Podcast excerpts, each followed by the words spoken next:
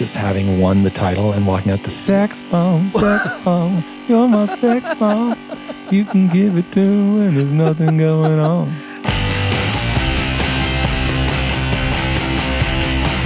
Recorded live at Machine Sound London, this is the Band Before the Band Before podcast, and I'm your host, Chaz Langston. And welcome to episode 10. 10 rhymes with Glenn, Sven Glorix Erosven. That's definitely not how you pronounce his name. 10. By far, my worst intro ever. Now, I think I've been using the F word too much during the episodes. Um, that probably won't change during this episode, but I'm going to try and be a bit cleaner during the intros. So, flipping heck, have we got a blooming episode for you? So, let's not mess around and let's tell you about today's guest. So, our guest today is by far the coolest person to ever pull off the drummer and lead singer combo ever. Now, you might say, yeah, but what about Philip Collins and his amazing Slazenger jumper collection? No, you're wrong. This guy's cooler. I know we've all got a secret soft spot for Phil, but trust me, my statement still stands. I mean, how can Phil be cooler when, due to his own admission, he can't even dance? But he can walk cool, apparently. Anyway. In 2004, this band burst onto the scene with one of the most freshest and exciting sounds that I have ever heard in my life. It blew my mind. And still to this day, I go on about it. And five albums in, they're still sounding bigger and fresher and badder than ever. Oh, yo. During this episode, we hear about winning a talent competition with political rap, which is very on cue for how hip hop I just was. Our gig in a wrestling gym was shut down by a mullet sporting, crop top wearing wrestler. The great conundrum of whether Moose T is still alive or not, and how the new kids on the block changed everything. So, anyway, it's time for me to shut my mouth and get on with episode 10 of the Band Before the Band Before podcast with our guest, the coolest dude on the planet, Mr. Sebastien Grainger from Death from Above, 1979. Just don't call me late for dinner. Classic. I won't, I promise. All right. Well, Sebastien, welcome to the show. Thanks for having me. Let's uh, let's take you right back to the very beginning. Where was you born? I was born in a suburb of Toronto called Mississauga, Ontario. Um, it's just like a big. You guys don't quite have the same thing over there. It's the kind of suburbs. You have like villages and towns and stuff. Right, You know? yeah. Even my my uh, family's from my dad's side is from England, and my aunt still lives in Potter's Bar in the same place. She's lived in No way. basically since the '60s, maybe. I don't know how long she's been there, but For real. So your your your dad's English. He's from the UK. my dad's English, yeah, and my mother's French Canadian. From Potter's Bar, did you say as well? well, my aunt lives in Potter's Bar. My dad's from London, um, but his family's from the north. What do you call it? Newcastle and that kind of area. there's Oh, actually in. Newcastle. There's a there's a Grainger town. Oh no way. Yeah, there's a Grainger market. We we stayed at a hotel there a few years ago, and it was like there was a Grainger beer on the menu. It was great. They didn't I didn't get anything for free, but it's nice to know I'm from somewhere. What was your household like? Was it was it a musical household at all? Um, it, m- music played a big part, uh, as in like the stereo was a central part of the the house. So much so that I didn't. I just thought that was normal. I thought everyone had a record player and had you know stacks and stacks of records. And when I'd go to a neighbor's house and they didn't even have a, there were no speakers anywhere. You know, like what do you do? What do you? How do you fill the air? You know, it was. It just seemed. I just thought it was totally normal. Um, so definitely records having records around there were always instruments pianos and guitars and stuff. Um, my parents both had an interest in playing music but never really took it on. It was you know they're um, my dad probably if he were to do it all again he would have played guitar in a rock band but it's that generation like post-war england was like you know i mean all the great music came from that generation basically of his peers were like the who and the kinks and all that stuff but um but he was you know he's working class guy and it's, there's no way that his his family would have been down with him you know playing guitar in a band Yeah, gotta get a trade. he had to work yeah so it, it's one of those things like it's almost like a generational like a dream that my folks had that that didn't you know they couldn't they couldn't do it for you know circumstantial reasons. And uh, I feel like that dream incepted me when I was a child. You say there was guitars and stuff uh, lying around the house. Do you know how they end up getting there? Then, if did they come from your parents or? Yeah, yeah, yeah. Like my dad had, we just had an acoustic guitar lying around, um, and an electric guitar and bits. And my dad actually bought this great amplifier, a Fender Tremolux, like a 19 late 1950s amplifier, tweed amplifier with like a cigarette burn on the top from a garage sale for 25 bucks. What? And it's like it's like it's like a five thousand dollar vintage amp, like m- super coveted. You know, it looks like a basement or something, but it's a yeah tremolux. It's like a a very uh, coveted amplifier. Has he still got it? You know, it's kind of like yeah, yeah, I've got it. Actually, I don't have it. It's in an old studio of mine, so someone else has it. But I'm I'm the guy won't return my phone calls for some reason. I'm gonna oh, have fuck. to, gonna have to get Shit. some friends. yeah. fucking hell. So, you, so it's still in the family then. That's fucking great. Well, I hope. Touch wood. Hope, hope so. so yeah, it's it's, still it's there. around. It's in good hands for sure. It's in good hands. And was it guitar that was the first instrument that you picked up then? Yeah, yeah. It was uh I think my brother started playing already, maybe. I don't really that that that sort of those years are kind of blurry. I do remember I went to summer camp as a child and and hearing people play guitar at night, like acoustic guitar, had a big impact on me. And I remember when I went back to, to summer camp a few years later, that's kind of when I started playing guitar. I picked it up um, to learn songs, you know, learn some Beatles songs or something to sing. And I pretty much wrote a song right away. I Really? still remember it. yeah. You do? What was it called? it was a, you know, keep in mind this is a 12 year old. no Um, judgment uh, here. boy. This is a safe place. So it was, it was a, the theme was based on uh, the story of the old woman who lived in a shoe. gotcha. Classic. Um, but it was like basically, you know, like a single mother who was overburdened and had a lot of Oh, kids and had to work. You know, it's like this kind of heavy theme. I don't, I, I didn't, I don't think I knew any single mothers. yeah, I just made up some fiction. Do you remember any lyrics? There was an old lady who lived in a shoe, had so many kids, you know what to do. Uh, I don't remember. Yeah, that's pretty much where it where it ends. I also uh, probably something that predates that is that I, I wrote a rap for a to win a uh, uh, basically a talent show at school. Um, in in French Canada, there's a there's a holiday called Carnaval, the Carnival. It happens like June 24th every year. It's like the only French Canadian holiday essentially, and uh, in school you'd have sort of like the prince or the and the king of the carnival or the and it was kind of like a talent show. You would do something, you know, and I rapped. I remember that one too, but it's in French. I'm not going to do it for you.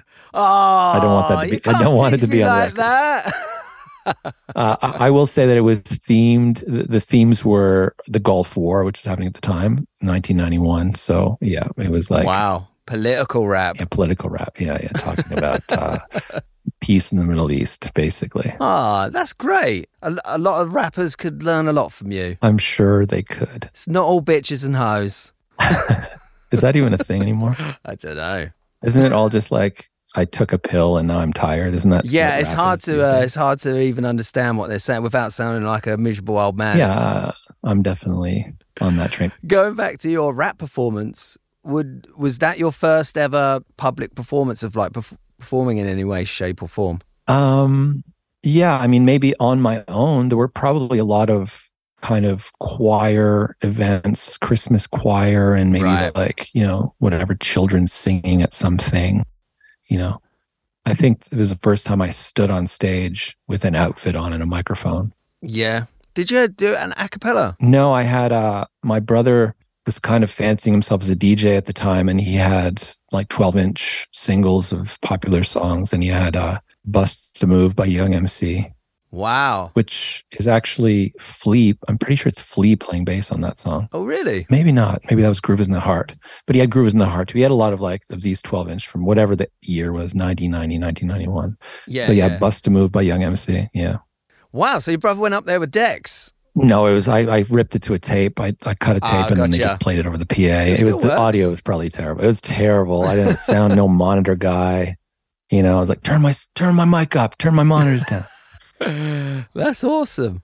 Do you think that gave you the buzz? The bug, sorry. If it probably did, you know, I can't imagine having.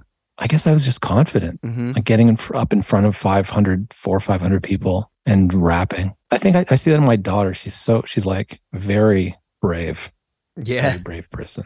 How did it? How did? What was the reception like? Did you go down well? I won. You won. Yeah, I was the I was the prince. I was the prince of the carnival. I won. Whoa, fucking hell! Is I mean, the only way is up from there, isn't it? Yeah. Down for most people, but you know. you know the you mentioned the bug. It's a mir- It's a miracle. It's a it's a shock that I'm not um, more successful than I am. The the the, the thing that really uh, imprinted in my mind was uh, my, my father bought my sister tickets to New Kids on the Block. Um, Right. For her birthday. And that morning he went to the mall and they just opened a block of new tickets. So he bought her tickets and brought them home and she could not deal with it. She was so, she freaked out so hard that she could not go, like a debilitating Really? anxiety. Like whoa, she could not believe it. So my dad had to like rally, you know, a group of people to go use up these tickets. So I went with my brother and my best friend and my dad. And it was supposed to be like my sister and her friends. And we went to see New Kids on the Block at the Skydome, which is like the big, you know, stadium in Toronto. The sound of that many people, um, you know, cheering. It was cheering and clapping and screaming, and the sound of fifty thousand people just doing something together was so. It was so shocking. I I still remember, you know, the SPLs and like and just like the feeling of being surrounded by not only noise coming from, from the front, but like totally surrounded by this indistinguishable wash. You know, I kind of I wanted to be around that thing, Yeah, which is just like basically collective sound. absolutely. I'll never forget that sound. Yeah. Yeah. It could have been cooler. I wish I'd said that, you know, it was like a it was a Led Zeppelin something, Hey, or it was uh, Bad Brains at CBGB's. There's nothing wrong That's with the new kids sound on I the was looking block. for now. Is the it was the sound of screaming girls at a New Kids on the Block show.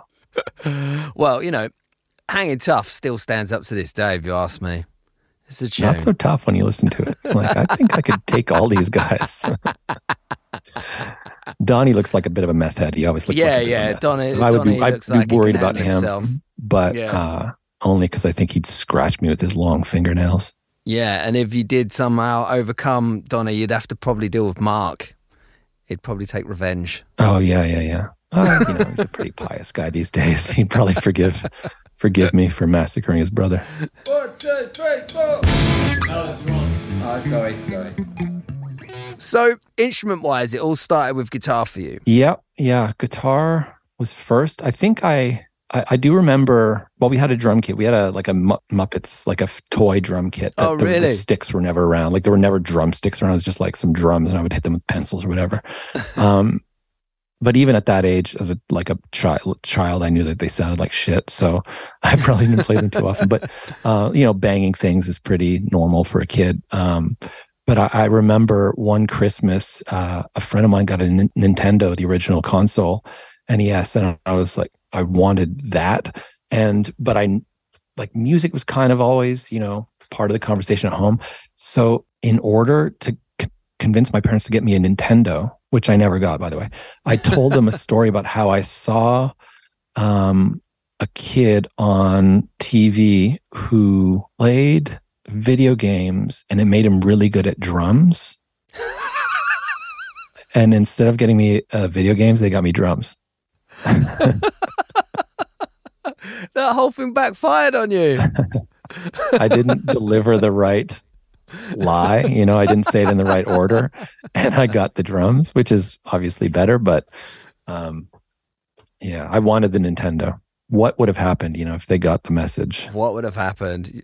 Man, what what what was the drum kit like that they got you? Um, there's a company called Westbury. I don't know if Right. they've got them over there. It's pretty basic, you know, probably 500 bucks. You can get all the drums and um, all the bits, all the skins and all the cymbals and everything. Yeah. So my first kit, my, you know, my, my dad went down. Actually, the year before I got drums, the year after I told that lie that I saw a kid that got good at drums from video games, um, they bought me a a little drum machine called a Synsonic Pro model that was made by whatever toy company. So I had the Synsonic Pro model, and and uh, so they they gave me that by giving me drumsticks at Christmas Right. morning, and I was like, "Wow, drumsticks!" And I thought, "Drums, that's cool." and then I opened up this drum machine. It was fun. You know, I still have it. I, I, I Yeah. still play with it sometimes. I had a band called Synsonic Pro Model actually a little bit later, but Yeah. yeah. And then the following year, they did the same routine where they gave me drumsticks, but then it Right. was like go downstairs, and then I went to the basement. and There was a drum kit set up. so- Wow. How old are you then? I think twelve or thirteen. Wow. Yeah, maybe 13. I probably started guitar when I was 11 or 12. And then I think the following year, yeah. And was this the first instrument that was yours? Like the guitar was just the, the guitar that was laying around the house? Yeah, yeah, yeah, yeah. I suppose it was. Yeah, yeah. It was my, it was mine. They were mine. It's incredible. Yeah. So when you're learning guitar, you're thinking, I want to be a drummer, or you just like want to do both? Uh, I don't think there was a conscious thing. Uh, I don't really remember why the drums. You know, I think I feel like my dad encouraged that in me. He he, you know, he grew up around the Who and um, Yeah. and the Kinks and these types of bands. You know, the Beatles weren't a thing in my house. Like I discovered the Beatles on my own. Um, my dad was, you know, he grew up in that time, so it was like the Beatles were kind of bubblegum to him at the Yeah. beginning. Yeah. And uh, what was the the Who's band? They were called the High Numbers. Is that their name before they were the Who? Um, I'm not too sure, to be honest I with think they were called the High Numbers. But there's there's um there was like lore that my my father would always talk about. Oh, I used to see watch the Who, and they were called the High Numbers, and this you know I used to watch them in this bar. My dad actually has a story that that uh, Roger Daltrey stole his first girlfriend. Um, they were just like in each other's orbits, you know. So much so that that happened. Like she, I, this, his first girlfriend actually left him for Roger Daltrey and had children with him and everything. But uh, but um, you kind of just you know I would just take that those stories for granted, or just you know I didn't. There was nothing to prove them or validate them in any way.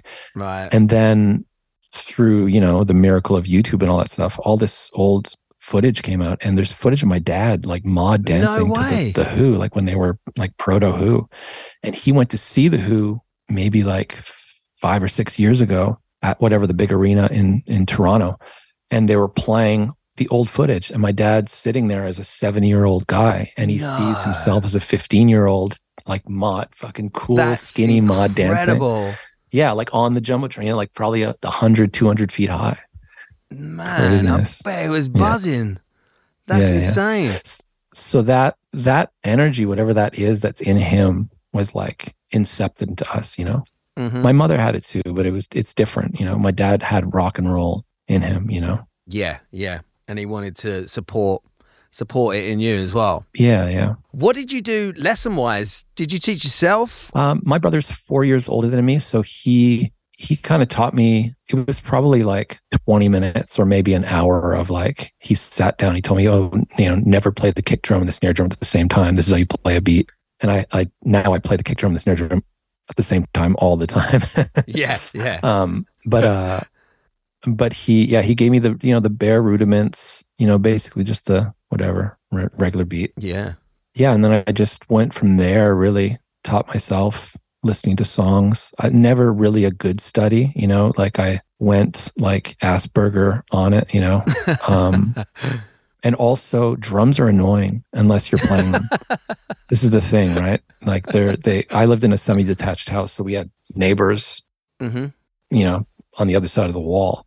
So playing and our house was, you know, whatever. There's no way to escape the sound of someone hitting a snare drum in that scenario, you know. So if my siblings were home, they would be complaining. Uh, if it was too late, I would get the neighbors banging on the wall. So there was like, there was really, wasn't until later in my life, I think, that I really applied myself. But I was like playing uh, with friends and stuff, and we had gigs pretty much right away. Like we played at people's Yeah. rehear- uh, recitals and things. And I remember my parents discouraging me, like we. like we had a show booked at like someone's re- recital or a talent show or something, and my friend came over. We were we were practicing, and my parents were like, "Are you sure you want to play this show?" you know, like it's not that good. But we were like, "Of course. What are you talking about? Of course we're playing. Of Yeah. Yeah. we're gonna play the show." It's all about playing. Like, at the beginning, it's not. It's not about how good the show is, isn't it? It's about about getting up there and doing it. Yeah, you need to be, you know, that kind of blind confidence is is very important um all the way through all the way through rock and roll. Yeah. You know, at the beginning, it's important to be that naive that you that you imagine that someone else wants to hear what you're doing. Yeah. Um, Yeah. and then when people start to want to hear what you're doing, um, you kind of have to believe that you're the best that they've ever Yeah. heard. You know, And like for the time being, was that it for you with guitar? Were you just hooked on the drums? no, I kept I kept going um, with everything. It was like everything was in you know in tandem because I don't really I don't see myself as a drummer um, specifically. It's so tied into songwriting and and performing, you know, singing and playing drums at the same time. So there was rarely a time in my life when I, even in my first band, like high school band, there were songs when I'd stand up and sing, where I'd be singing back backup vocals or whatever, Right. you know, writing songs for the band, and always, yeah, there was recording on cassette tapes, and there was always some creative part of it, and it was the drumming was just sort of a, an added skill. I still kind of see it that way. And without blowing too much smoke up your ass, you've got a fucking insane voice. Well, thank you. How did you find that out? Because, like, if I had your voice, I would literally be singing every question to this podcast. I'd be singing my food orders at cafes. I definitely do annoy people by doing that. I definitely do sing, especially when I'm alone. I, I we bought my wife and I bought this like big old Scottish stone house in in the middle of the, the sort of the boonies in Ontario, the, in the country, and uh, when I'm here working on the place alone, and this is just such a big boom. I'm singing all the time. It's just like Yeah. Nessun Dorma, Pavarotti in the hallway all the time. Um, you know, uh, my voice has been a has been the a big journey for me. I think you know, um, it, it's an instrument that frustrated me for a long time because I wanted to sound a certain way. You know, I loved the way certain people sang, and I wished, I prayed that I would sing like them. Um, people like Ian Gillan from Deep Purple and Jeff Buckley and Robert Plant and these kind of like classic rock voice, that high, you know, very controlled rock voice. I love that so much. I'm glad that I never did that, you know, was able to do that. Um, especially not right out of the gate because it it it drove me to keep trying to get better. And there's there's a real downside uh, to like if you're able to open your mouth and make that sound right away. Yeah. You know, it's like I think of bands like I don't even want to mention the, the bands, but there are bands that their whole thing is just sounding exactly like somebody else. You know, like Right. that's the whole Yeah. Template Yeah. is just like what does this band what did this band sound like for this one record that's what my our band sounds like you know Yeah. Yeah. um but i was i in all of my uh musical pursuits whether it's playing guitar playing drums or singing i'm always pushing right against my limitations and trying to expand them you know i'm always trying to like push my range or push my thing or push my ability or you know what i can play when i'm singing and and i'm always i think that's part of the appeal of our band actually is that we're like we're always on the precipice of like not being able to do it in a way you know Do you think? i i mean i don't know maybe not i think maybe not uh i'm always doing that i'm always pushing Yeah. against you know like why there was so much screaming in the early days of my band live at least was that i was trying to just sing notes that i couldn't sing so just- and i didn't know how so i was just like "Ah," you know Well, you got Um, ma- you got massively high range though, right? You get super high. Yeah, I guess I do. Yeah. I mean, it's it's a tenor, it's a tenor range, so uh it's, you know, it's just like a regular guy's voice and then you get into that kind of classic rock and roll sound. It's basically just five or six notes that are like basically if you can sing those and then one higher and and then sing lower, you know, whatever, like those are the ones. Yeah. I think it's pretty much sing any police song or Zeppelin song or whatever. Yeah. Because I think the thing is with Death, Death from Above, sonically, there's so much like incredible stuff going on at the same time with your voice. The fact that there's only two of you making all these noise, the bass sound. It wasn't really mm-hmm. until you done the stuff with Data where I was like, "Fucking mm-hmm. hell!" Obviously, I thought you had an amazing voice, but it was like it it was there in like a in a in like a Right, right, right. what do you call it? Like a, a dance record or a pop record, you know? Mhm. When it was, mm-hmm. when, and it, when it, it like really held up as like fucking hell. Yeah, I was definitely in a in a Prince and kind of Zapp and Rogers like '80s, like '80s R&B vibe when I was I was DJing a lot at the time, so I was like listening Yeah. to that kind of that kind of music. Yeah, I think it just stood out more on like a different style of record. Like the track you done with um Does It Offend You? Yeah, as well. Mhm. That's so high. Definitely, yeah, that was a that was a shredder. Yeah, I yeah they I wrote that they like asked me to sing on something. They sent me a demo. I wrote part of it, like you know, a verse and a chorus. Sent it to them. They're like, "Awesome, let's do it." And they flew me out to New York. They were they were mixing at Electric Ladyland. They were mixing their record, and I went in to track while they were mixing. And basically, I just locked myself in a room with a with a laptop and a preamp and a microphone and a compressor, and just like worked for a day until I nailed. You know, and I it was really like it was a sound. Yeah. You know, so I was like going for it. I couldn't do after the end of the day. I was like, that's that's it. There's nothing. I can't do this anymore. Yeah, So I was really laying, it, really laying into it. Look at this. It's called a sampler. Look, look, you do this. Yeah, yeah, you hear that? Every chorus, bang, bit of impact. And then we do. Oh, hang on. No, sorry, I don't know how to turn this off yet. Is it? It's one of these. Something like that. Right. What do you reckon? Gives a bit of an edge. And so, let's go to your first ever band. Technically, my first band was was a two piece band. Yeah. Okay. A guitar player and me on drums. We are basically the White Stripes. We play like blues music. Right. And was you singing? No, no, I was just playing drum. It was just instrumental. Oh, instrumental okay. music. It's funny when the White Stripes happened. I was still in the mentality. I'm still in that mentality. Like, don't play the blues. Like, do not play the blues because it was like the first thing that I learned, and I, you know, I just thought it was like kind of corny. I thought it was corny.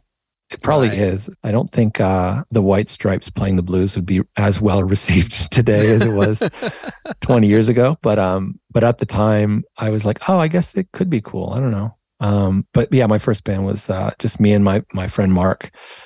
He was playing guitars, playing drums, and we played like talent shows and whatever. And then basically, it was just my friends. That you know, oh, this guy plays piano. And then you know, Oh, so it progressed from there with Mark. it progressed. Yeah, yeah, yeah. We played one or two things together, and then there was, you know, whatever we played. Yeah, talent shows and things.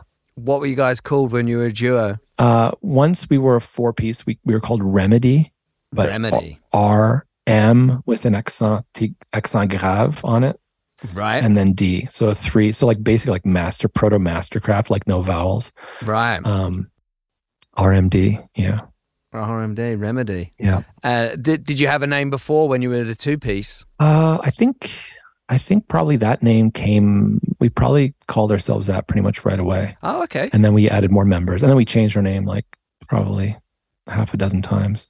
Yeah. Can you remember any of those names? we had Sea of Sound, we had Safe and Sound, we had Saul Good. Uh, we Saul had, Good. Uh, yeah, Saul Good, like a Jewish, like some Jewish guy, you know.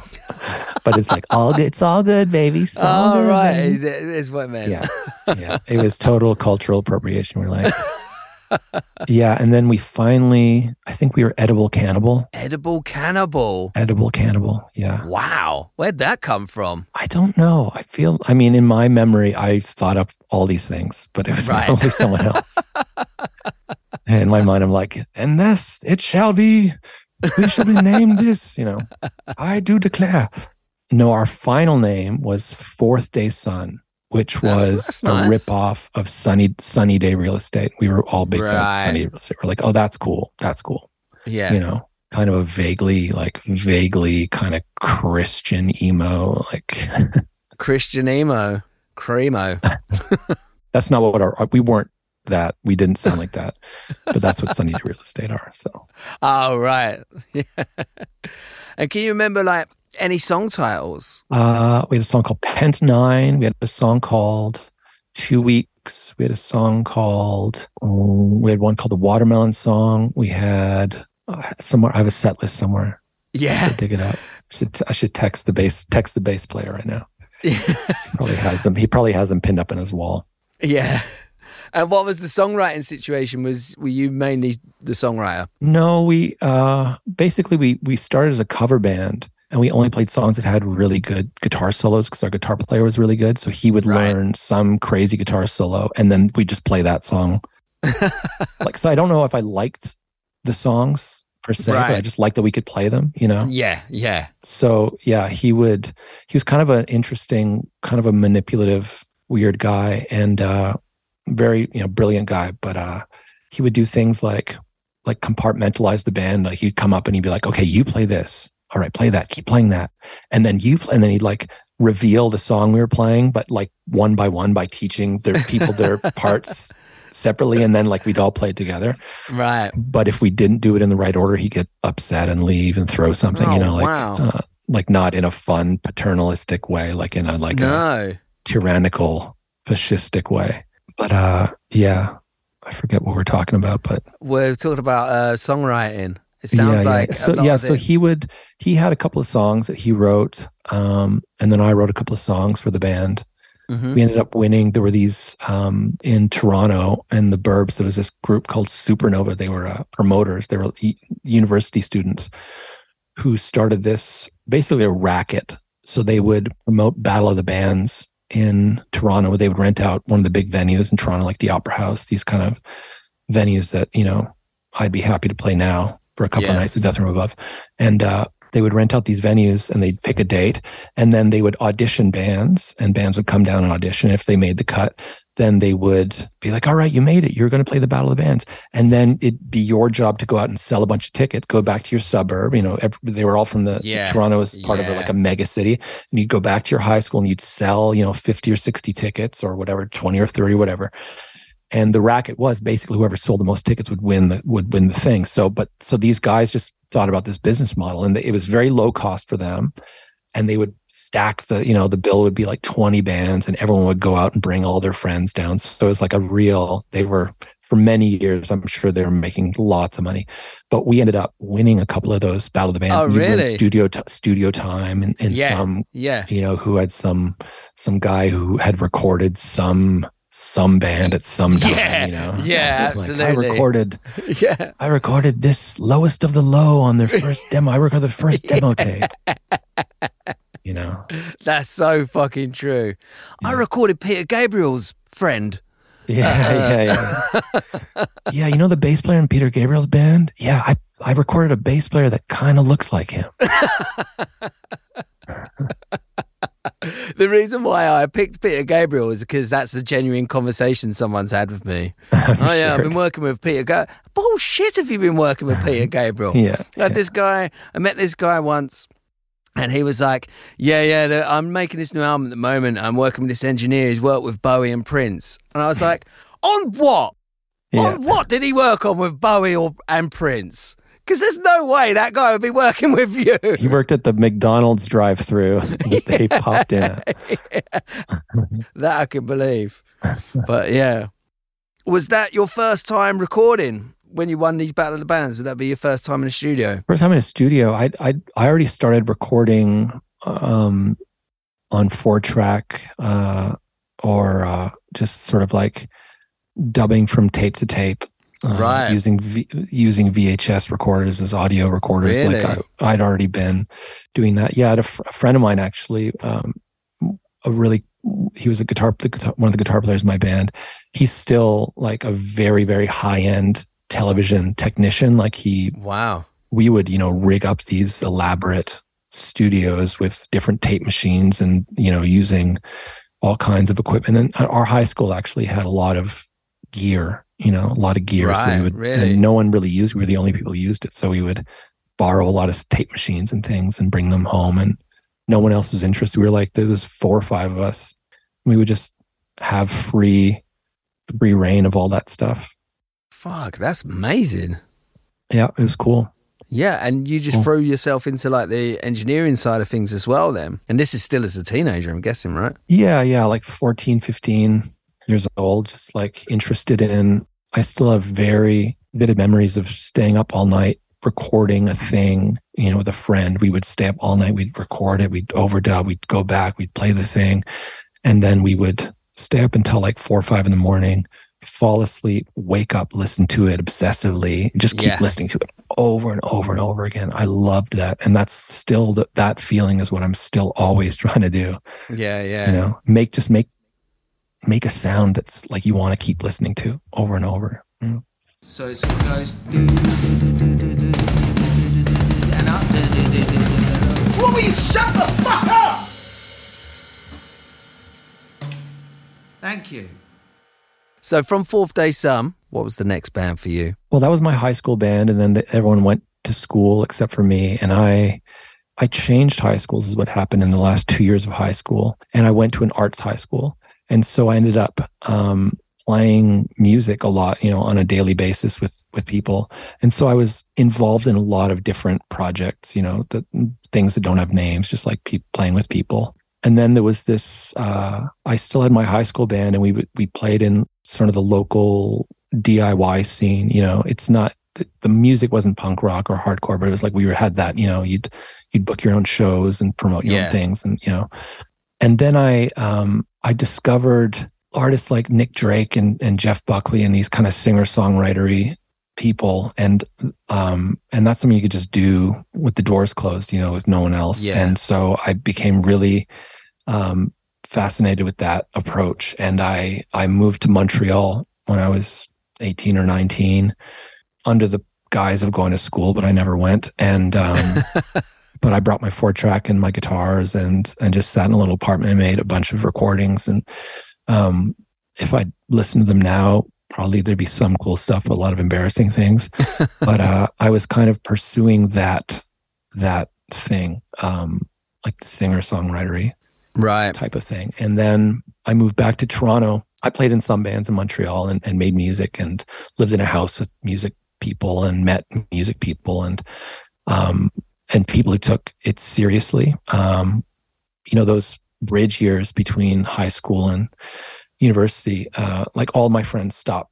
I'm sure they still played, but like, you know, the band stopped playing together, like my high school band. So and they started taking their lives seriously and i was still doing this thing you know Yeah. um and then i moved back to toronto and then started bands with friends you know friends that were still playing and different people and then it wasn't that long you know within a year or so i met jesse and he was the first person i'd met i guess i was in my 20s at that point 2021 who he was the first person i met who spoke about music in the same way i did Right. uh, or, or or spoke about it in the way that I thought about it, which was that that is it's what you do. This is who you are.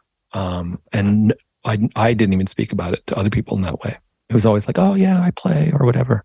Right. Um, but he identified as a musician and Yeah. took it seriously and like and had really good taste. And uh, that was kind of the beginning of me taking it seriously. And I was um, I was going to art school at the time, and I remember I was playing in a band with Jesse. We had a band called Femme Fatale, which is basically a solo project he had. Right. He made a record on his own, and then or made some recordings on his own, and then found a bunch of guys to come and girl. And there was a uh, his girlfriend Robin was in the band, and uh, we played in this seven piece kind of hardcore orchestra. Oh wow. and uh and there were two drummers. It was me and this other guy.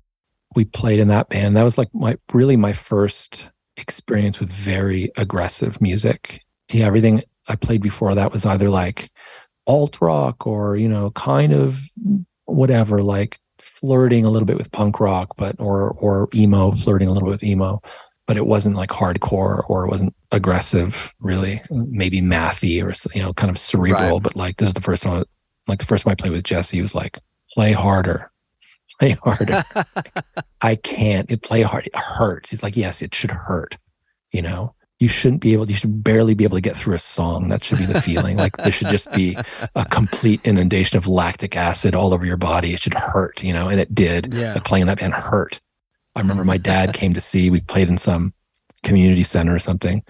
My dad came. He's like, he he, he said I looked like I was like having a stroke or or uh, stiff and like Yeah. really really at the at the at the exact peak of my ability you know didn't go further than i could not go further than i did It sounded very much uh, similar to the scene in um, what's that fucking drumming movie? You know, that's not my tempo. What's that Oh, fucking what's that terrible fucking movie? movie. Whiplash. Whiplash, yeah. Whiplash. You know that Miles Teller, he said obviously he learned to play the drums uh, Kind of. for for that role, but he I read an interview where he's like, yeah, the director told me that ninety percent of the drumming is me. Bullshit. that is absolute bullshit. There's that's like high le- high end, high level fucking jazz. Like It's also uh I can't I I watched that movie and I had a lot of trouble watching it. This the mhm. the whole yeah, it it, it bothered me to watch. Yeah, The posture, just the posture alone yeah. was like It's everything- you're not exactly, you're not exactly. you cannot hit drums that way. and like just trying to trying to play as fast as you uh, can and, yeah, like this. exactly. That's such a good impression as well. it look, just looks like a child having a tantrum. Like, I want more sweeties. Yeah. You know what I mean?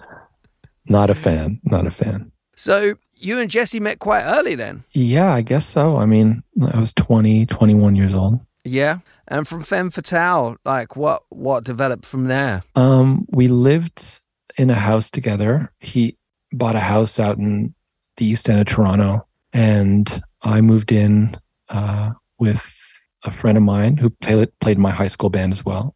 Mhm. played in Femme Fatale. My friend Kevin, who I mentioned, who was he's a TV Right. engineer. He yeah, he played in Femme Fatale as well. We all lived in a house together, and then um, we started Death from Above pretty soon after that. Um, really?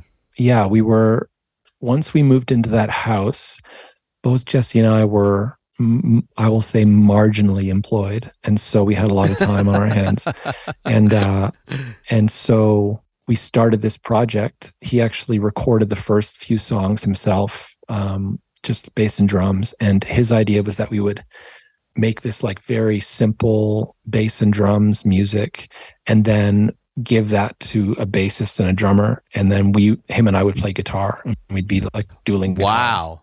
So nothing like what ended up happening. Nothing like what ended up happening. Um, and it was it was going to be called the gift, and we were going to get this. Uh, there was this guy that looked, uh, I forget his name, but he was like part. We we like Jesse and I hung out and kind of met in the mod scene in Toronto. There's like a like a mod revival scene in Toronto. There were these two parties. Um, there was Blow Up and Mod Club, and one of them was on a Wednesday and a Friday, and the other one was on a Saturday.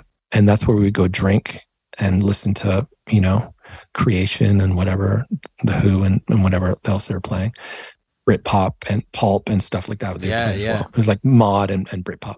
Yeah, yeah. And so I forget where I'm going with this. We were talking about the early days of Death from before it became Death from Above. You had to you were going to play yeah, yeah, yeah. So we met this we met this guy who looked he looked like uh the mirror image of of Gary Numan. He just looked like Gary Numan. He looked Oh, like a for cooler version of Gary Numan. So we're like, oh, we'll get oh his name's Conan. And we were like, we'll get this guy Conan, he'll be the singer. We'll call it the gift. We knew what it was gonna be, what it was gonna be called, what it was gonna sound like. And then we were in Jesse's car and he played me the music was just him playing drums and he overdubbed a bass on top of it. And it was like it was Dead Womb and Too Much Love. There was maybe one other song. You know, they didn't have titles. But I was like, that's it. There's n- you don't need anything else. That's the sound. Like that's there was nothing missing. Nothing missing. You didn't need guitar. Everything was in the bass. You know, the whole sound was there. It sounded like music to me. It didn't sound like it was yeah, yeah.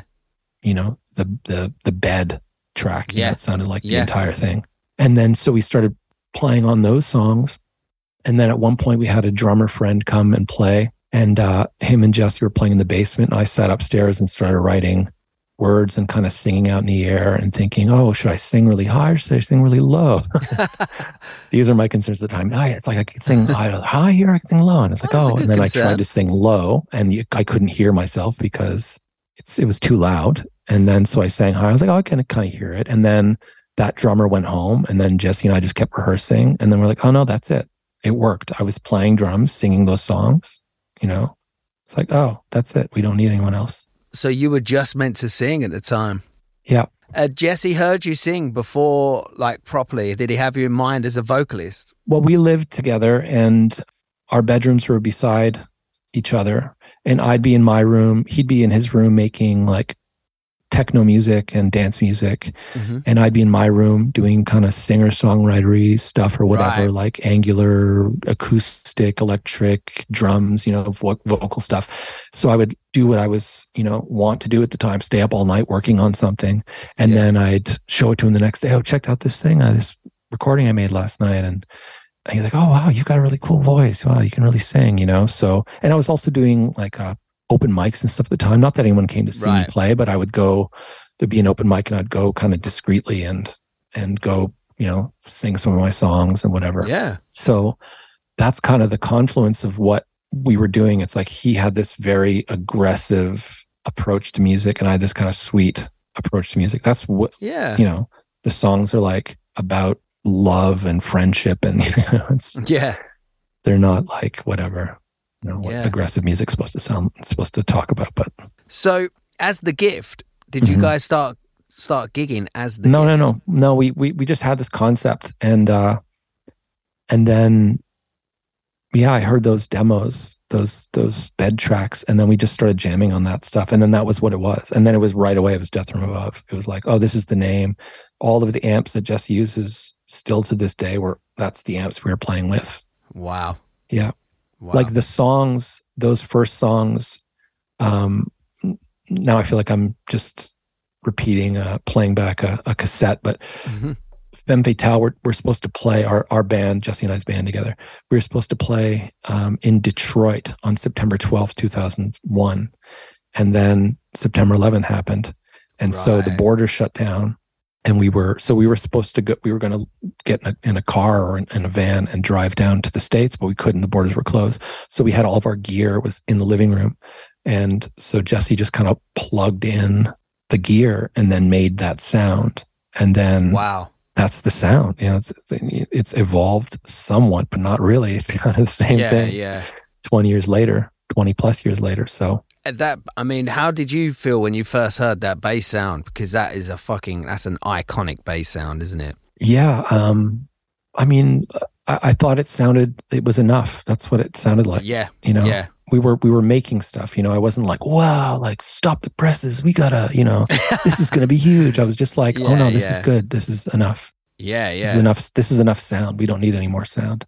Yeah, yeah. I think that's I think that's why you guys work as a duo because with your voice and his bass sound, there's there's no room for anything else. Do you know what I mean? Like like no, you said, you're filling you're filling. There's there's there's no holes to fill. Do you know what yeah. I mean? It's mm-hmm. such a full sound. Mm-hmm. Mm-hmm. You know, it'd be too much to take in. Do you know what I mean? Yeah, it'd be rude. Our band's already rude. it'd be, so rude, rude if we added anything else. Yeah, just rude. Boys, I'm so sorry. I'm so late. The buses were, and there was like, oh, and I could see you bought in all the equipment already. That is not cool. Whose beers are those? I'm fucking gasping. Let's rock. Early gigs for Death from Above. Mm-hmm. How were they for you? Uh, the very first show we played was in New York we drove down. So we were supposed to play with Femme Fatale, and we couldn't afford to rent a vehicle for five people at the time. We were, right. We were a five piece band, and we just couldn't afford to like go. We couldn't afford it, and so um, just renting a van seemed like an like who has 500 bucks like it was yeah, like insane yeah yeah and so we had some shows booked with this other band called red light sting who are from vancouver and they had a record label called ache records um, the two Zoe and uh, and Andy, the two two of the members from that band. So we went and met them at these shows. They drove across the country, and then mm-hmm. and then they they arrived in uh, in Cleveland was supposed to be the first show, and so we drove down as Death from Above, just the two piece. We had three or four songs plus like some half covers, like we'd play like half of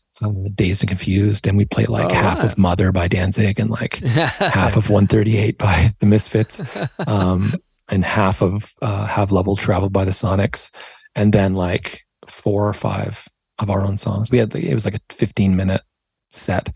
Yeah. So we drove down to Cleveland, and we were supposed to play in a in a in a wrestling gym, and we were in the parking lot. We met the the other band, Red Light Sting, and we hung out with them. We got along really great having a really good time. And then kids started showing up at the parking lot, you know, for the show, like arriving in their cars and kind of milling about. And then, uh, and then this pickup truck pulls up and, uh, a guy that looks like a professional wrestler, like WWF, WWE, yeah. like a, like a guy, like, like a huge muscle bound dude with like a crop top shirt and a mo and a blonde mohawk. And he walks out of his truck and his kids are on the truck. He's like, no show. And he walks up and he's like, puts a chain on the door and like makes sure the door is locked and then drives away. So we're like, okay, we're not, I guess we're not playing a show. And so instead of playing a show, the first Death from Above show, we drove to someone's house and they offered us a vegan, uh, vegan potluck, which sounded like, let's just say a, uh, it, it, paled in comparison to the, to what we were supposed to do, which is play the first Death from Above show. Um, And so we hung out for a bit and then we got in Jesse's car and we drove to New York City, stayed with a friend of ours. And then we played our first show that night on Long Island. And it was just this like tiny living room show. And we had dressed all in white polyester. We bought some outfits from an army surplus store and it was like a million degrees in that little living room on a rooftop. And we played. And I remember it was not unlike the first time I kind of got in a fight on the street, like oh, a stranger. Really? When we were rehearsing, I kind of had a grasp on what it was. And then the second we were playing in front of people and like just the stakes were high, something, it's not the stakes were high, there's fucking 12 people there, but it was just like, it was like the world was pushing down on me. Right. Like, you know, it was like a physical, it wasn't like uh, an emotional pressure or anything. It was like, it was hard. It was hard to play and sing, you know? Uh, yeah and in retrospect it's because it was a million degrees and you know there are all these factors physical yeah. factors but it was the realization that it's a physical endeavor yeah. hit me really hard yeah. you know and it was like okay if i'm going to take this on i have to take it really seriously because it's it's hard it's difficult and it's still that way today yeah it's still difficult you know it's never easy well being the lead singer and the drummer mm-hmm. as far as lung capacity goes you got the two hardest jobs mm-hmm. at the same time yeah. So, you know, that must be a lot to take in for you. Uh, it's been a long road to to do it in a way. I know that we we had you know uh, a certain amount of success early on, or a, a notoriety, or whatever you want to call it. You know, we had a moment at the beginning. Part of the reason why we didn't didn't last too long off the top was because I didn't feel like I was ready you know, ready oh, to really? do that. Even though I took it on, it was like it was hard. Never yeah. got easier, and it, it not. I didn't enjoy it because I was um I was too burdened by it. You know, I wasn't free. So the goal since then is how do I do this and be feel free, you know, and that's the ultimate goal. And when I'm able to feel that way, that is what a good show is for me or a good performance. So that's the ultimate feeling. Yeah. Is the transcendence and being free. Um, and so anything I do in my practice or uh, warm ups or exercising or whatever, it's all just so that I can be free to do that thing, which is, yeah. you know, what, what, when I first endeavored to do it, what felt like an insurmountable pressure you know, like the entire pressure of the world pushing against me, yeah. trying to push back so that it's at least I'm moving forward a little bit. You know, I'm pushing against it enough that it's moving, even just barely. That's where I'm at now. So I'm just barely pushing it away, you know? That's kind of, that kind of leads me into a good place to ask you do you remember a pivotal point where you thought, we're doing it? Uh, I mean, I had that feeling when we were writing at the beginning. I was like, oh, oh really? people are gonna like people are gonna like this. You know, like it yeah. was it was a bit of definition and I could hear the melodies Jesse was playing and I could hear what I was singing and I was like, oh, people are going to like this. Yeah. And we made some recordings and Jesse's father uh, was, he passed away, but he was a quite an accomplished musician himself. And, uh, and he, when he first heard our recordings, he said, oh, Jesse, you're going to have a problem people are going to like this. They're going to want to hear it. You're going to have to go out and play it. That's going to be a big problem for you. And that was the feeling that we had pretty much right away. It was like because we were coming from something that was that was very challenging, and we were like, oh, we're, we're making something that sounded like you know, it sounded like pop music to me. You know, it sounded like like oh, this could be a Foo Fighters song or something. You know, it was like it was like very even though it's not. you know, yeah, even though it's not yeah, that, yeah. and it wasn't that. Yeah. That was the that's how deluded we were, right? We are like, oh, we could be on the radio. Well, there's no delusion in that. But I mean, it it was, um, it was so out of the ordinary from where we were coming from. You know. Yeah. Um, it just it it the the people in our scene weren't on the radio. No one was on the radio. You know, it was yeah. it was DIY hardcore punk rock. You know. It, Um, that sounds pretentious when I say it like that. Cause No, not at all. but Not but you know all. what I'm saying? Like it was Not at all. I know exactly what um, you're saying. like, like it even for myself it never occurred to me to to uh, duplicate a recording like i never thought about putting out a record i always thought of it as making records making recordings to show my friends on the bus you know like when i was Yeah. riding to school i'd be like oh check out what i did last night here's what i did on the weekend you know Yeah. that's that i got satisfaction from that i didn't need i didn't need to to to reproduce things you know Yeah. or to to make copies and so this was the first project I was involved in where I had that feeling like, oh, we could make, Yeah. we could, this could be rep- replicable, you know, people will want copies of this recording. Um, and then when we started playing, we had the classic uh, rock and roll story of, you know, playing in a club and no one's there and then going back um, two months later and then there's more people there and then going back and then there's, you know, there's, oh, there's a hundred people here, you know, and then the first time we paid rent with our band. You know, we went out, we played in Yeah. London, Ontario with the guarantee and the t-shirt sales. We made a thousand bucks and we Fuck. came home. We, we, he, Jesse took 500 bucks and my rent was, was 400 bucks and I paid rent and had money for food. And it was like, that's it. We made it. Amazing. But that's, that, that is the signal, you know, it's people are Yeah. coming back, you know, people want to hear this, you know, Yeah. that's like the it's the cold reality of of this endeavor you know like a lot of people want to do it and there's a lot of things that i've wanted to do in music that just people didn't want to hear it or didn't want to come back or you know Yeah. like that thing didn't happen hmm probably there's things i could do today where i would you know i'd do something and like you know it wouldn't hit like that but Yeah. it, it worked you know people kept coming back Yeah. when people ask me for the advice like how do you make it it's like there's no if people don't want to hear it they don't want to hear Yeah. it Yeah. know? Yeah. i don't know what that means these days in this landscape with you know streaming and whatever and virality or whatever i don't know what that means necessarily how you replicate that thing but it's how it worked for us There's no real recipes there? It's never going to be. no no And the drums are like do do ga do do ga can, and the bass comes in. Yeah, everyone got that? All right, let's do it. One, two, three, four. Wait, when do we all come in? Let's talk about gigs, mm-hmm. and this could be with any outfit that you've ever been in at all. Can you remember your worst gig and your best gig? Worst gig, one of the early Death from Above shows. Well, because we were we were a two piece band, we were able to travel easy. You know, like it wasn't hard jesse's mother had a bunch of airline points so we were able to like get on a plane pretty much right away. Nice. you know we played a few shows in the states and then our th- before we even played toronto our hometown we played in vancouver and we flew to vancouver. So we'd been over to vancouver we came back and then we played some shows and then we were there was this label A&R in LA her name is Laurel Stearns and she worked I think she worked at Capitol Records.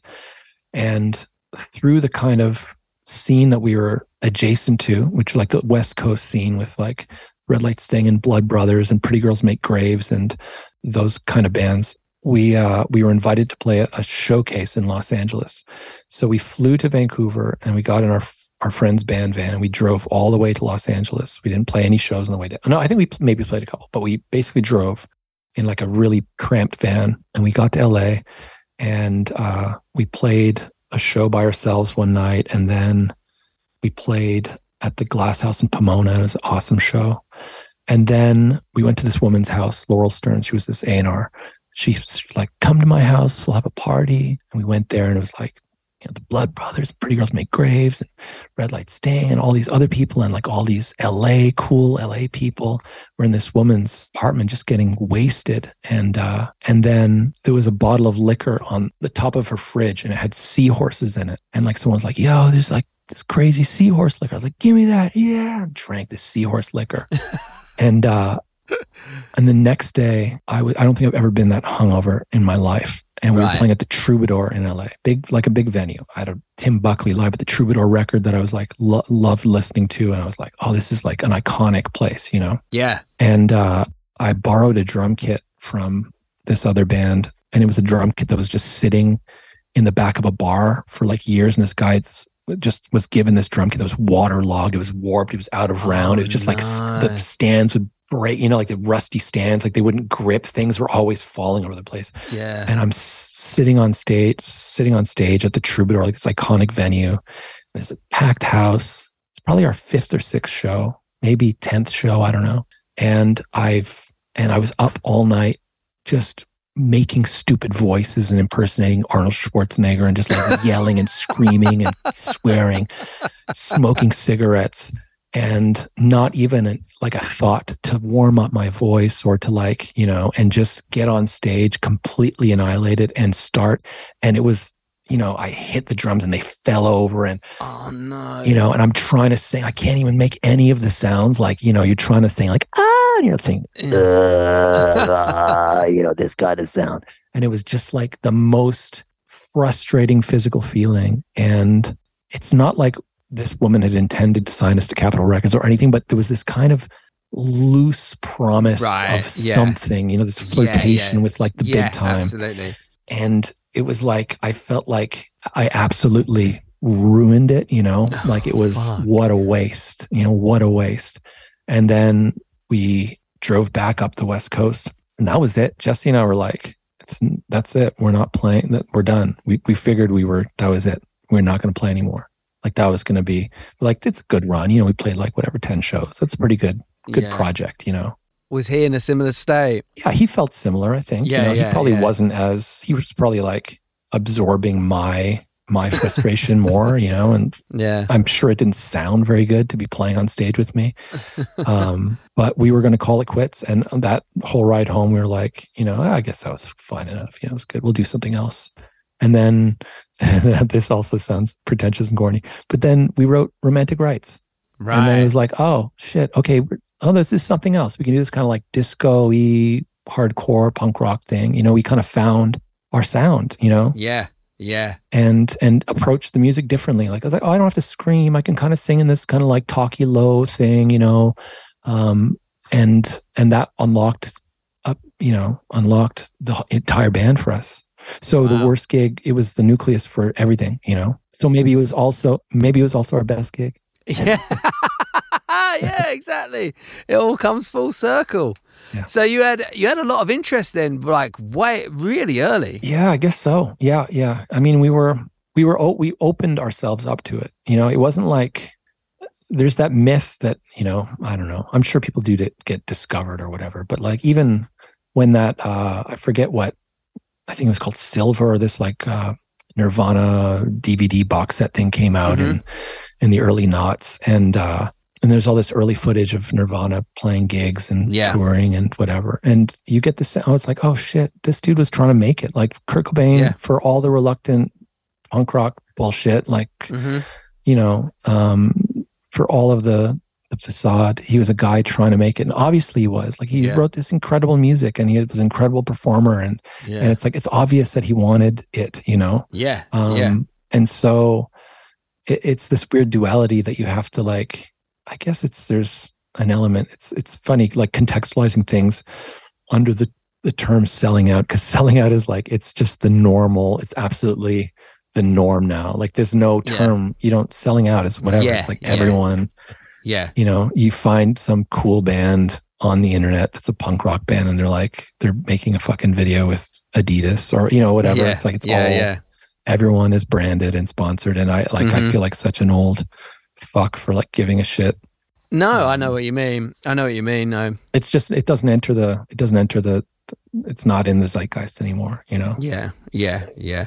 I guess also there's, um, uh, I mean, I'm not defending the situation, but there's also like there's less ways to make money now because obviously record sales is like pretty much non-existent in a way, isn't it? Mm-hmm. I guess it's kind of like new newer bands have to sort of adapt to try yeah, and make yeah. a living. Yeah, I don't, I don't, I don't. I mean, I still judge people, but I don't really. we all do. when did you realize that you were a musician? I mean, I think I touched on it. Like when I when I met Jesse, um, saying it out loud. That was the first time I said it out loud. Yeah. You know, um, in a serious, in a serious way that wasn't like a fantasy that I wasn't, where I wasn't like, oh, I'm going to be a musician, you yeah. know, whatever. It's like, oh, I'm a musician. So that meeting him gave me that seriousness. But, you know, in retrospect, it's obvious it was, it was happening the whole time, you know, it was happening the whole time. Yeah. I started a, like, I had a, a like a band and b- before you know, in grade five or six, I was like, oh, I'm going to start a rap band. We're going to record at the the the recording studio at the back of the HMV at the mall, and you know, I was like writing up contracts for my friends to start this. Like, really? and also, you know, going trying to win contests by rapping Yeah. and singing. You know, it's like obviously it's obvious. I that's where I was headed. You know, Yeah, one hundred percent. It's worked out all right for you. it's okay. Yeah.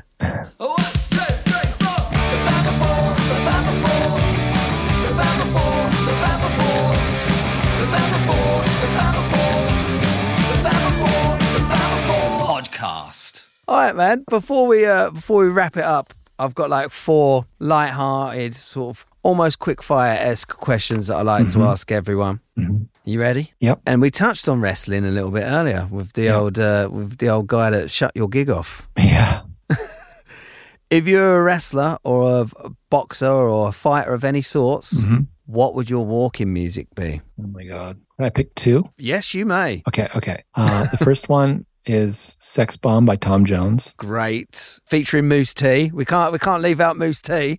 Is Mousse T on that track? I, I think so. R.I.P. You know, R.I.P. I don't think he made it. No, oh, R.I.P. Mousse T. I don't know. I don't even know who you're talking about. Me neither. Uh, and the second one, I what's the song? I think it's "Iron Tusk" by Mastodon. Oh, nice. Yeah, that one. I think it's Yeah. Iron Tusk. Yeah. There too. I tell you what, one could be a walk in, one could be a walk out. I think walking onto Iron Tusk is the good is the right move because it's intimidating. yep. And walking out, like just having won the title and walking out to sex bomb, sex bomb, you're my sex bomb. You can give it to when there's nothing going on. It'd be great. I Such just a laugh. can I just say that was you were looking me directly in the eye, and I had a little moment there where I was like, Sebastien from Death from Above 1979 is looking me in the eye and singing Sex Bomb. That's right. I went to see uh, I went to see Manny Pacquiao box in in Vegas. Oh, did you? in, in 2012 during the Bradley two fight, and uh, and he I'm pretty sure he came out to who's that singer? Oh, what's her name? Oh, fucking. I kissed a girl and I liked it. What's that? Oh, chick? Katy What's? Perry. Katy Perry. Katy Perry. Manny Pacquiao came out to Manny Katy Perry. I Pacquiao kissed a girl. No, not it wasn't that song. It wasn't that song. it was like Eye of the Tiger or something. I've got the eye Ah, of the tiger. I know the song you're talking about. Yeah, That hurts. yeah. That's her, I've got- right? I can't. Yeah, it is her. I, know, Yeah. I don't know what the song's called, but I know the song. It does say that. The Eye of the Tiger. It's like, bro, come on. Okay, question two. What Mhm. is the greatest TV theme tune, intro or outro, ever written? Uh, it it must be Cheers. The theme song. You Cheers. are the first person that said cheers, and I thought everyone would go cheers. Yeah, it must be Cheers. Cheers is a beautiful song. It's incredible. Yeah. Okay. What song would you like played at your funeral? Oh, easy. Um. Uh, Merry Christmas, Mr. Lawrence by Ryuichi Sakamoto. I don't think I know that song. Just look it up. It's incredible. I will. And I, it, it- the stipulation is that it has to be performed uh, on piano with a string quartet. That'll be in my will. It'll be in my will. oh, wow. Yeah. Okay. And last but not least, what advice would you give a young Sebastien Grainger? uh, I would somehow convince him that he was that he was good enough at the time. Convince them that it's it's it's fine. You're doing you're doing great. Yeah. Sounds sounds. I'm a dad now, so I can I can feel that way towards the younger version of myself. But I, uh, you know, I wouldn't change anything. So I'm not gonna. I wouldn't do it Yeah. in order to change anything, change a trajectory, or, you know. But I and I'm not gonna call. I'm not gonna say that I had imposter syndrome or or pretend like I was felt bad or I was a victim or anything of anything hmm but um i didn't feel like i was ready for any of it when it was coming at me the first time. So i couldn't appreciate what other people saw in it because i was too i was like it's not ready yet. It's not there yet. It's not quite there yet. I didn't think it was ready yet but it was ready. Obviously it was like we made a cult record that people still love you know? So i can't judge that now. Obviously i'm not going to judge it. So i would and there's no way i would have absorbed that uh, that concept at the time. I would have still been wrapped up in my own bullshit. But you know, I would have tried. I would have. It would be nice if I had enjoyed it a little bit more. You know. Well, what I was going to follow up with was, do you think a, your a younger you would listen? Uh, I doubt it. No, you know what? Actually, that's not true. What would I? Uh, I think I would. I think. Well, it depends. I think I would. I would hear it. I would listen to. I, I was. I was not a very good student in school. I don't have a good relationship with authority, but I do. Um, I do appreciate the mentor prodigy relationship. I like that relationship. And I've had successful ones with singing teachers and producers and people, you know, people slightly older or with more expertise. Um, and even when we got, when, you know, when Death from Above started playing in the Toronto scene and kind of the rock scene, when we, whenever, when we moved out of the, I'll still call it punk rock, but, you know, yeah. Th- there were no lights. There were no there were no stage lights. there were no smoke machines. Okay. Yeah, when yeah. when we started playing gigs with smoke machines. Um I liked the mentorship of like the other rock bands. I liked having people to impress, people that were slightly older to impress and to feed off of and to, you know, to learn from. I like that. So I probably would have I probably would have received it. That's great. That's a great note to end on.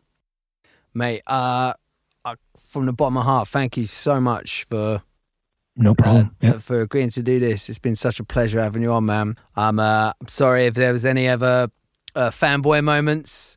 Uh, Death from You know what? no. I don't I, I get I get uh I have a three year old daughter and so I'm told to be quiet.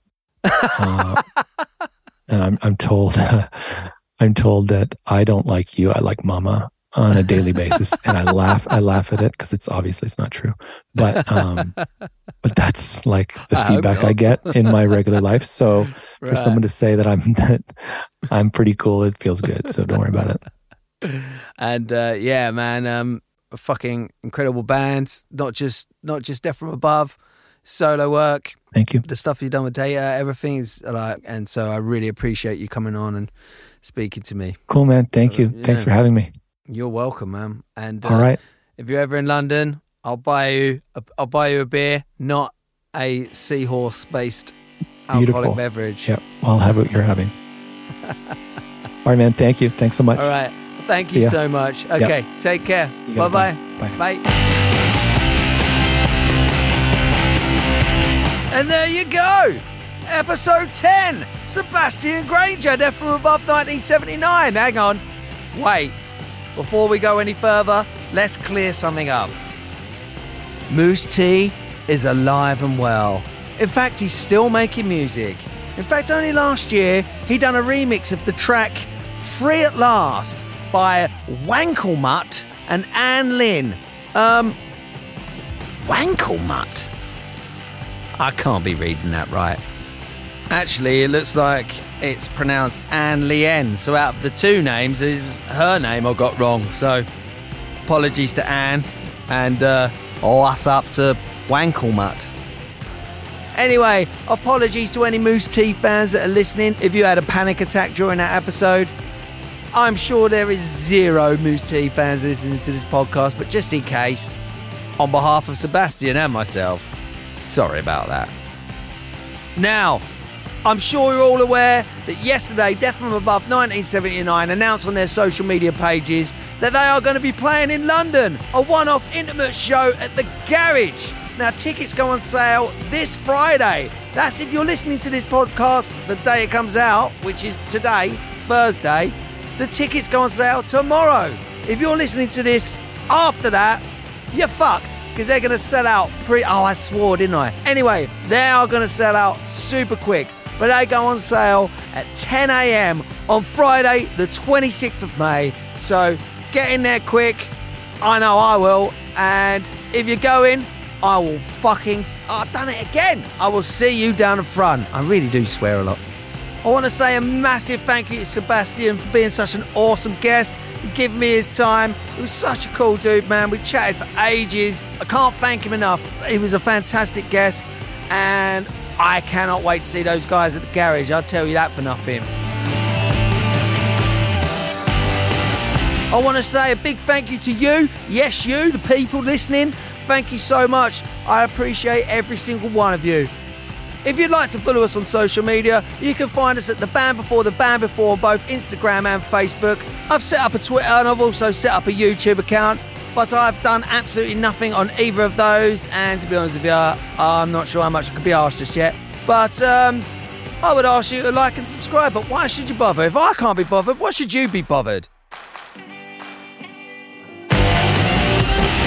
But anyway, thank you all again for tuning in to the Band Before the Band Before podcast.